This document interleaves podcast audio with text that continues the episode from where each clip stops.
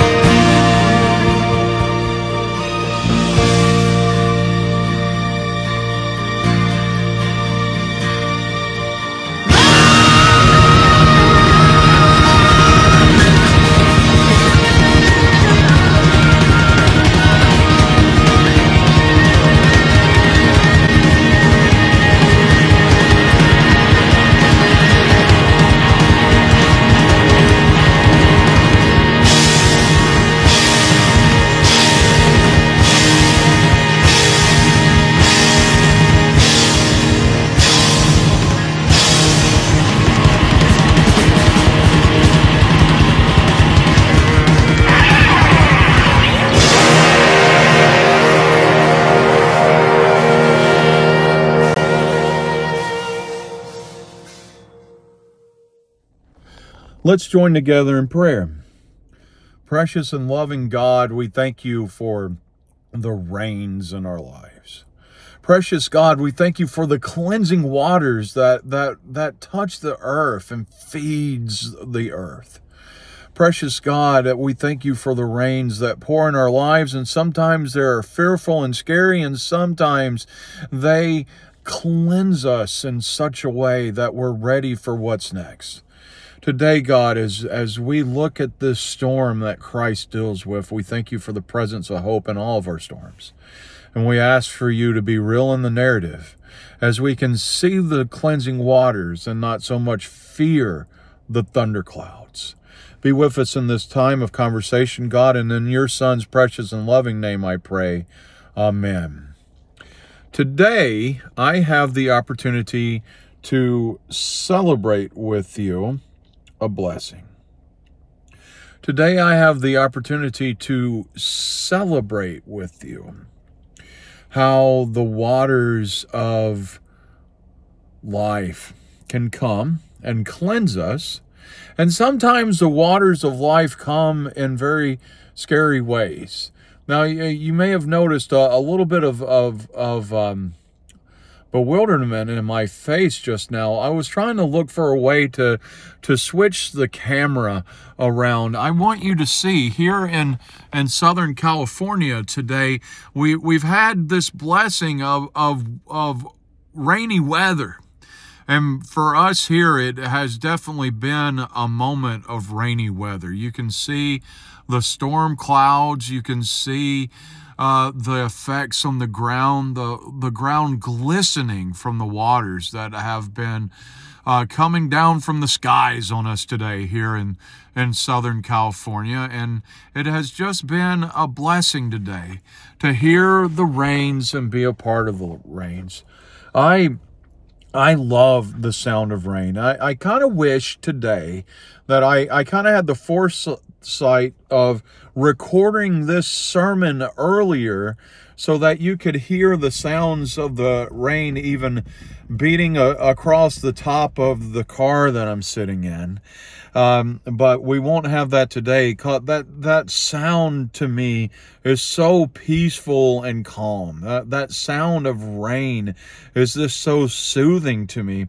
It's so soothing to me that I have this app that I listen to when when I when I go to bed, and it is the sound of rain sounds. Now, I, my my wife has blessed me with this sleep mask, and some of you may have seen. Some of us wear sleep masks that covers our eyes, and it makes everything so much darker, so that we can sleep deeper.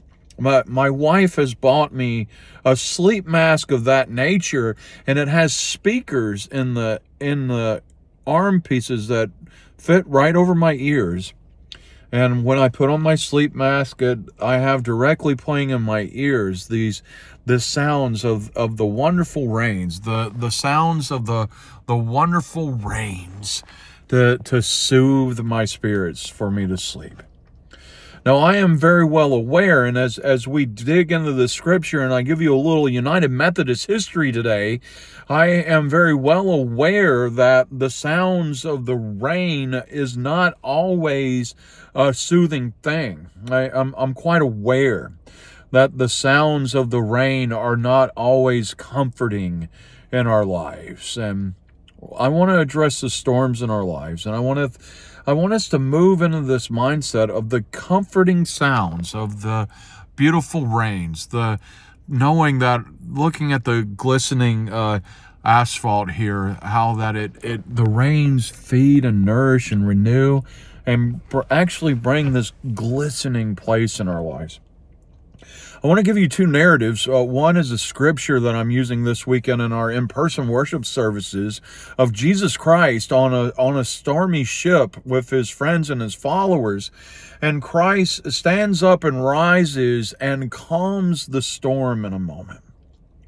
I want us to look at Christ's place in that narrative.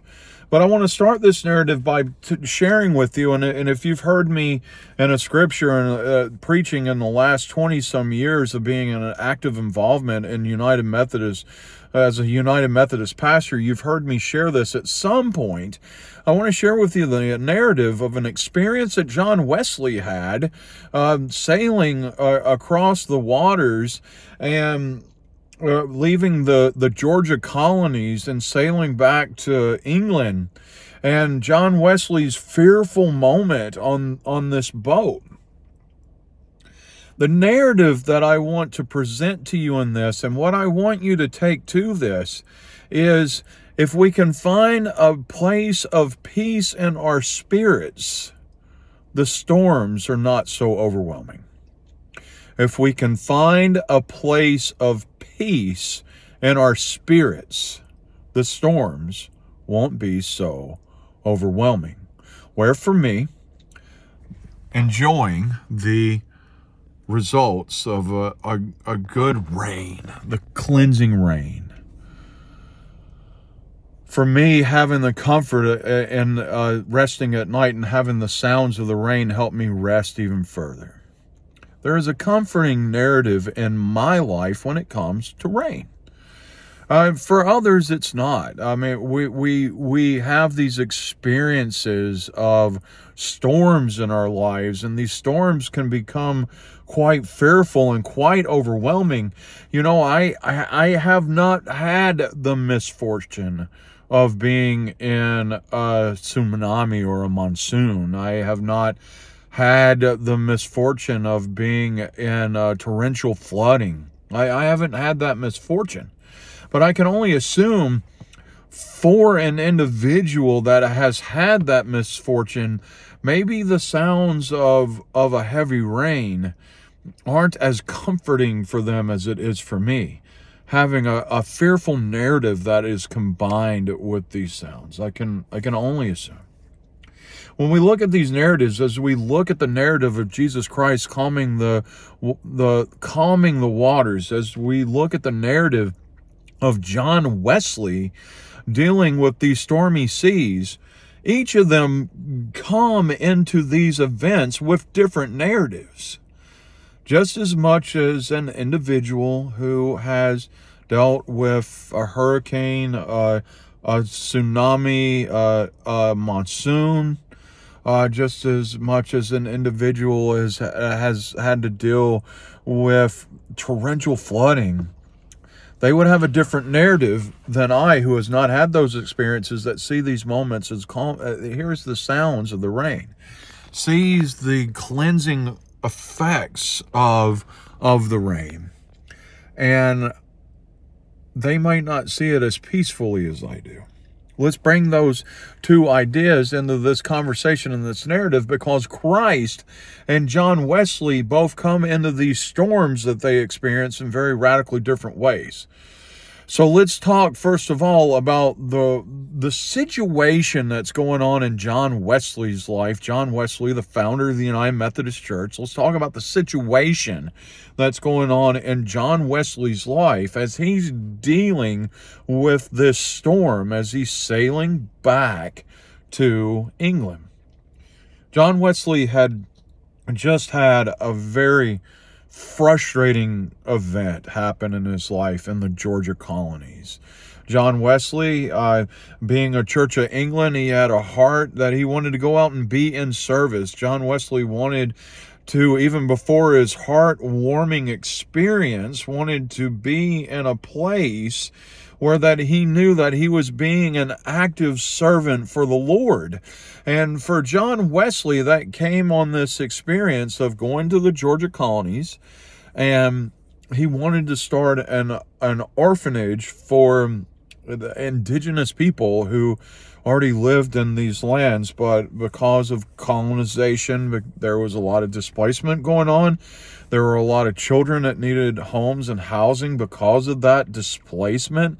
And, and John Wesley came to the colonies as a, a servant of Jesus Christ to, to care for these displaced indigenous children and give them a place to live.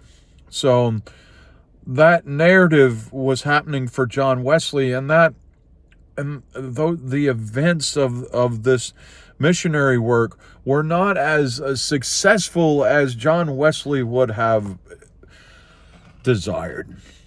So when John Wesley is going back to the English England colonies, English colonies, he's already in a place of unrest. He's already in a place of discomfort. He's already in a place of worry. He's already in a place of confusion. So uh, his spirit, his spirit is already imbalanced because of everything that had taken place. So we have this individual that is dealing with some very frustrating things. And as John Wesley is dealing with these frustrating things, it's hard for him to be in a comfortable place. And then the storms happen. He's already he's already uh, not at rest. He's already not comfortable. The storm the storms come and in John Wesley's imbalanced spirit, only fear could set in. Only fear could set in. Sort of like I, I trying to use the narrative of our dear friends who may have been in moments of discomfort. Uh, our dear friends that the sounds of the cleansing rain sounds more like the fear and confusion that they had once experienced from being displaced, from losing home and property and so forth because of hurricanes, floods, tornadoes, tsunamis, the like. The weather is not comforted, comforting for them. Well, John Wesley's spirit is already imbalanced. So we, we see this individual not just dealing with an imbalanced spirit, but now everything around him is scary and loud and worrisome, and he does not know what to do. So that's the spirit that John Wesley has in this. Now let's look at the narrative of the scripture that I want to use for this weekend because uh, Jesus Christ is in a way different situation with the storm that he's dealing with. You know, one of the things that was pointed out to me that I it never really stood out. You know, I read the scripture time and time again. I've heard it multiple times, but it took someone telling me what happened that helped me see this events in a different set of eyes. You know, I've always focused on at Christ being the master of the sea when he heard our despairing cry. And from the waters he lifted me, now safe am I. Love lifted me. I hear those I hear those verses and I apply it to the scripture. And so I see Christ within the moment of fear but I also I finally had to have someone tell me where that I have focused so many years on Christ being in a moment of worry and fear. Where was Christ before he stepped into it? Christ was taking a nap in front of the boat, gang, and, and that sets the tone, doesn't it? Christ was in a place of complete rest and complete calm. Christ was in a place of no worry and no fear. And when Christ stands up to command the storms to calm down, he was not wrapped up in the fear. He had no pre existing worries that he was dealing with. Christ was in a full, deep sleep, and he was awakened to take care of the storm. So let's look at this narrative for a moment because it, it's very crucial as we try to apply this to ourselves. As we try to apply the reality of what John Wesley deal with, as we try to apply into our lives, what does this scripture mean that Jesus Christ will calm the storms in our lives? Because sometimes I hear a, a response to this that is not real sometimes I hear this the response it's not that Jesus Christ will calm the storms, it's that Jesus Christ completely takes the storms away. So I hate to be the harbinger of bad news, kids, but when we find salvation in Jesus Christ, we still live within reality. We still walk through the valley of the shadow of death. we still deal with the worries and the concerns and the fears. And sometimes I hear this narrative come from people if Jesus Christ will calm the storms, then why am I drowning? The reality is is we still have a place in this journey. And Jesus Christ has the ability to calm the storms. But what Jesus Christ has more is the ability to display where we need to be at in the storms to see them through.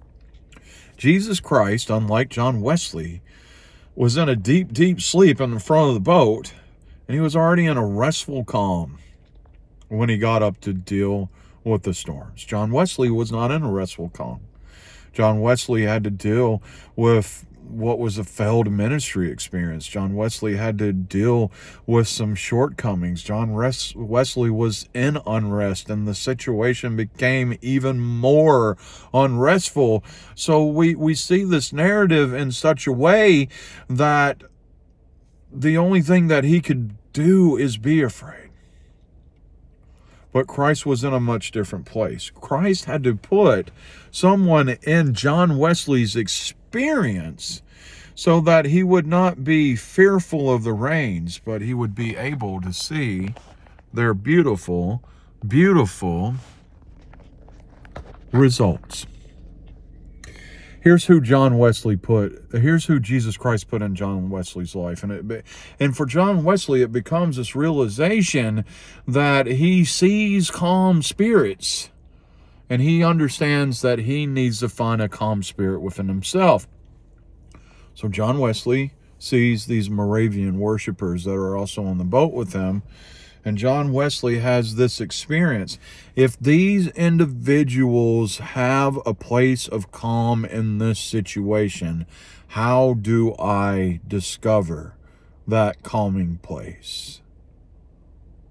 If these individuals are dealing with the same storm that I'm dealing with, and they're doing it through singing of hymns and singing of scriptures, how can I also join in this calming place? That interaction with John for John Wesley with the Moravian worshippers on this boat gave not only gave John Wesley the inspiration to sit and discover the calm, but it actually became a seed that was planted in John Wesley's heart that would grow and and flourish in his um, uh, uh, moment at Aldersgate Church, and he had his heart-warming experience sitting in the back row that day. It wasn't just the preface of Martin Luther's preface that touched John Wesley's heart, and it did touch his heart but he was already being moved and stirred because he's experienced these individuals in a place of common peace where so many others were worried and concerned. We see John Wesley in a play, place of worry and concern, and he's watching these people calm, cooled, and collective, and he's being stirred and challenged by their ability to do so. And it sits on his heart, and he has this moment, and he begins to see that salvation can exist, and it could even exist for him. I always love that phrasing. I and I may be misquoting it, but the way I misquote it touches my heart. And God bless if other Christians can misquote scripture to feel better, I can too. but I'm misquoting John Wesley and not scripture we have this statement that that salvation exists for everyone including me so there comes this place of unrest and sometimes when we're in these places of calm unrest we don't see the effects of the cleansing waters we only see the limitations and we only see the fears. We sit within this unrest and we allow the unrest to have control, and we don't see the care that's taking place. John Wesley's heart was was open to the possibility of that care. The other on the ship with Jesus Christ that day, when he woke up from his deep, deep rest, calm, cooled, and collected, and calmed the storms. He showed that when we move into the storms with a calm spirit, they are easier to handle. Yes, he is the master of the sea, and he heard our despairing cry, and from the waters he lifted me. Now safe am I. Love lifted me. Love lifted me. When nothing else could help, love lifted me. That's true. But Jesus Christ showed through these actions what John Wesley observed from the Moravian worshippers Jesus Christ displayed that when we can move into a situation of stormy unrest and with a heart of calm, the storms settle and they're easier to handle. I want you to hold on to those ideas this week, please, friends. I want you to hold on to the ideas and the realities that we cannot we cannot let the storms allow us to be in places of unrest. We need to find the peace within the situations so that we can step forward as the calm voices and be individuals that don't allow the storms to have control, but be the calm presence that makes the storms easier to manage. Thank you for listening to me today, gang. My name is the Reverend Michael Drew Davis. May the peace of the Lord Jesus Christ be with you all. God is love. Amen.